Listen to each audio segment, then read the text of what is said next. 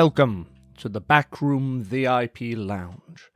I hope you don't mind the social distancing. It's temporary, as we've got Pfizer in the soda and Moderna in the Morello cherries.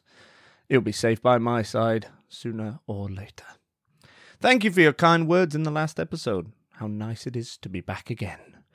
The reason I've jumped back into the VIP lounge is because the topics I want to talk about today start with a game and then kind of cascade like the loose mud of a countryside fault line mountain. And for the first time ever, please, with compliments from the bar, take your first shot and your first ever content warning. As today I'll be talking about, without any specific details thereof, collective trauma. The thing that stoked the fire of this little train of thought was my insatiable appetite for content, particularly in the form of podcasts and YouTube. I can't get enough of weighty essays, interpretations of game design, and narrative story devices in all mediums. A video essay is my cigarettes. They hit me just in the right spot when I need them, and I always need them. One such series graced me with its presence on my recommended page, like a duke casually popping over for tea sporting a crate of Cava and Dom Perignon. It was a series by Future Sound Productions on the controversial Metal Gear Solid 5 The Phantom Pain. Now, I've no ch- I've no chance of doing the full three hour, hour and a half long digital essays any justice in a short summary. So instead, I'm just going to link you to them in the description and you can have a look once you've dutifully subscribed, followed, rated, and tweeted about this podcast. The shock factor of the videos was that they elucidated two key things to me as a fan of that game. The first is not only did I have no idea what the flying fuck was really happening in the plot of MGS5, but the second, that this was, to a huge extent, completely intentional in both design and execution. That all the feelings and all the anger surrounding the game being apparently cut short or not making sense was entirely in the plan and was a stupidly bold and painfully misunderstood choice made by the team. However, as I said, this was merely a kind of trapdoor for me, like a terrible stand up comic in the 1800s. I was formlessly circling the board that would drop me into the dark basement that was Skullface's plan and ultimate goal. So, Skullface is the man in character, sort of antagonist of MGS5. Uh, he is held responsible by the people closest to you for everything bad that's happened to you or your men, and anything bad that happens to you in the run up to trying to get your revenge on him. In the game's old metaphor, he is the Diamond Dog's white whale of revenge that is doomed to bring them nothing but suffering and death. But his plan never really made any sense to me as a fan of the game. Not as a mega fan, obviously. If I was, I would have made Future Sound Productions connections myself, potentially. But alas, I'm too fickle and too thick. And when I'd played the game, I knew I want. Uh, all I knew is that he wanted to eradicate the English language using parasites, and in doing so, would get nukes and control the world. That was about as elegant as a thought that formed in my mind at the time of playing. I, like the creators intended, was preoccupied with my own war economy. My need for more materials, better grades of soldiers, uh, new R&D developments and so on. Basically, the other subtle things that show you Snake and Miller's transformations into immoral mercenaries threatening the entire world in a never ending war. Also, coincidentally, a large part of the very first ever episode of this very show, Gaming Under the Influence, The Phantom Highball. But future sound productions help me see the bigger picture of Skullface's plan. The short story is that yes, he intends on creating a virus that would kill anyone who spoke English. That is to say, actively spoke it. As long as they never spoke English, they would be all right. But as English was the lingua franca of the world, and still is, it would leave billions of people with a huge collective sense of loss and trauma. Not to mention the amount of lives that would have inevitably and tragically preventably been lost whilst the world figured out what was going on. Skullface represented a sort of dark part of war making and soldiering in this line of thought. The notion of collective trauma through warfare has actually been integral to our own ideas of class and station in the UK. It is often said that pre Great War, the class system of the UK was powerfully ingrained and needed to be so in order to run a world colonizing industrial capitalist powerhouse. But there had always been a domestic working class slavery to afford the profits needed to export that level of misery abroad, like we do with teenagers now to Kavos every summer. But growing up, I heard stories at school and from family members that the first blow to this hierarchy was not from communist actions in the street, though this was a lot more common than the school presented history classes like to admit, but instead from a collective trauma at the horrors of the first grand scale mechanized war of nations and its genocidal sequel. The First World War, in particular, was a meat grinder, especially for a lot of the UK forces whose method of halting the advancing Kaiser forces was prolonged trench warfare.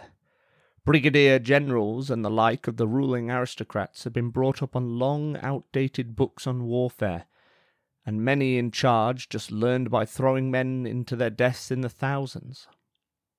They didn't experience this trauma, safe as they were tucked away in the manor houses miles from the nearest hint of fighting. This could explain the, until now, inexplicable existence of Rees Mogg, the sleepy Monopoly Man fossil that haunts Parliament like a bad smell after an all you can eat Vindaloo night at the Lamb and Flag. His genes were hidden from the ravages of time like a teenager's cum sock under the desk. The other members of the Aristos were not so fortunate. Being an officer meant being in much closer proximity to the actual working class men, talking to them, sharing food and necessities with them, and fighting and dying with them in what must have felt like an endless cycle. This was not only unusual in regular polite society, but also in the military. An officer, even to this day, isn't to get too close to their squads as it can slow their judgment calls as empathy and favoritism creeps in. However, on the front line, supplies were low, rats were plenty, and the shells fell indiscriminately. The sheer body horror and first hand encounters of the mental collapse of other human beings was being endured by all the men present, and no class system could help nor protect them. No amount of upbringing prepared them, and no lack of upbringing worsened or steeled the working class from it either. The anecdotal story, and given that you're hearing this in a bar setting, consider all of this from your mate at the pub level of factual, the anecdotal story that I recall was of two men that served for the duration of the war together. They had had the coincidental luck of being placed together once the fighting started. One was a simple groundskeeper staff, and the other the very lord of that same estate itself. They survived the duration of the war and became inseparable, with all the implications implicit of both friendship deep and everlasting, trauma co sufferers, and perhaps a romantic relationship too. However, regardless, they survived the Great War and returned back to their previous life, with the Lord taking his position at the head of the estate after his father's passing, and the groundsman being head of the grounds, as there were so few experienced working class men left. However, returning to the systems of class and hierarchy couldn't exist any more. The Lord found himself in fits of severe melancholy, and at the total disconnect with the older lords and ladies around him, who either missed the war, at the very least missed the fighting. His only connection, the only other human he knew for certain what he was feeling, was a man who was now tragically separated by class, a system that to him no longer meant anything. The truth of the horrors of war shattered the virtues of class, position, place, and rank. When men did what they could to survive, they held on to those virtues as a standard of hope. But through the other side, when returning home, the notion of glory and duty was just a painful reminder at best, or a trigger to survivor's guilt and pain. What's more, the Lord is said to have felt such awful guilt at his own life of plenty, while the man he had went through hell with was categorized as his underling. This was a sort of tale that was recounted as an explanation for why the British social class system broke down over the two world wars and the reforms that followed. Sadly, like the best stories, I believe only a fragment has any truth.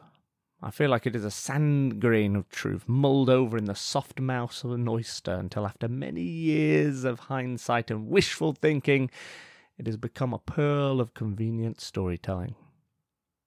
So, Skullface's plan was to give the world a collective trauma, then replace what was stolen with every with any other group that wanted it, however big or small, in giving them the power of the nuke. The British veterans were robbed of their belief of what war was and what it meant to be a man and in the class you were in. In its place, they got the language of trauma and the desire to bring an end to suffering domestically. This became their power for a time. Well, again, in this conveniently fictional story, Skullface also wanted to make sure the world had nukes, and that only he had the button to activate them. Bwahahaha, evil Skullman villain. So while this is a little interesting in a sort of year six history lesson kind of way, the thing that got me thinking is the future generation of stories that will be told about our generation's global event. And fuck me, do I hope this is an event singular. Will there be a collective trauma over the huge and global loss of life due to COVID 19?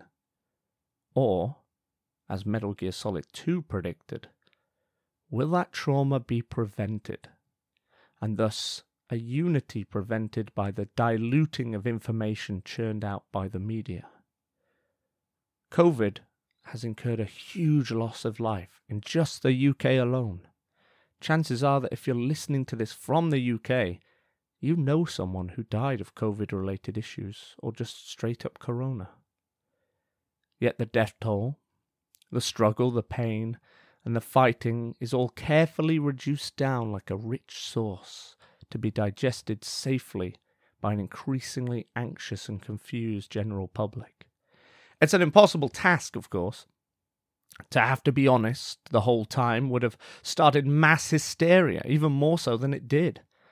To lie outright would have cost more lives and worsened the worrying amount of hoaxes and those who reckon they saw a JPEG of a Chinese fellow in a lab coat is evidence that it was cooked up to sell us 5G and give Bill Gates our dick girth info.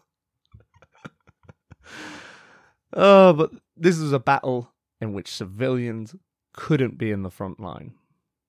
It's a war fought with specialists and doctors. One fought with information and supplies that came in slowly like drip coffee poured through a mountain of misinformation and general confusion. The global digital war of information, which has been raging for at least the last 20 years, has been interrupted by a sudden ambush of virology, and it took the information war era into a strange new situation of having to actually be a contributing force to the betterment of the population as a whole. In theory, of course. America barely flirts with reality, and to do so might lead them to conclusions that their vast and varied populations aren't ready for. But anyway, we've lost so many, so painfully, and over such a short amount of time. But this collective trauma this pain that would unite the world was diluted, mixed, shaken, and stirred by a media that was never designed or able to give us the truth. Our traumas are more public than ever before. Everyone in most countries can know about any other country's floods, earthquakes, and genocides. They can know any of it any time and this overwhelming and never ending pressure on their human empathy can force them to disconnect emotionally, like a climber cutting loose their trapped arm. Just occasionally, though, something might just flicker through the static of digital ennui, and we will get, if briefly, a short, sharp shock of phantom pain.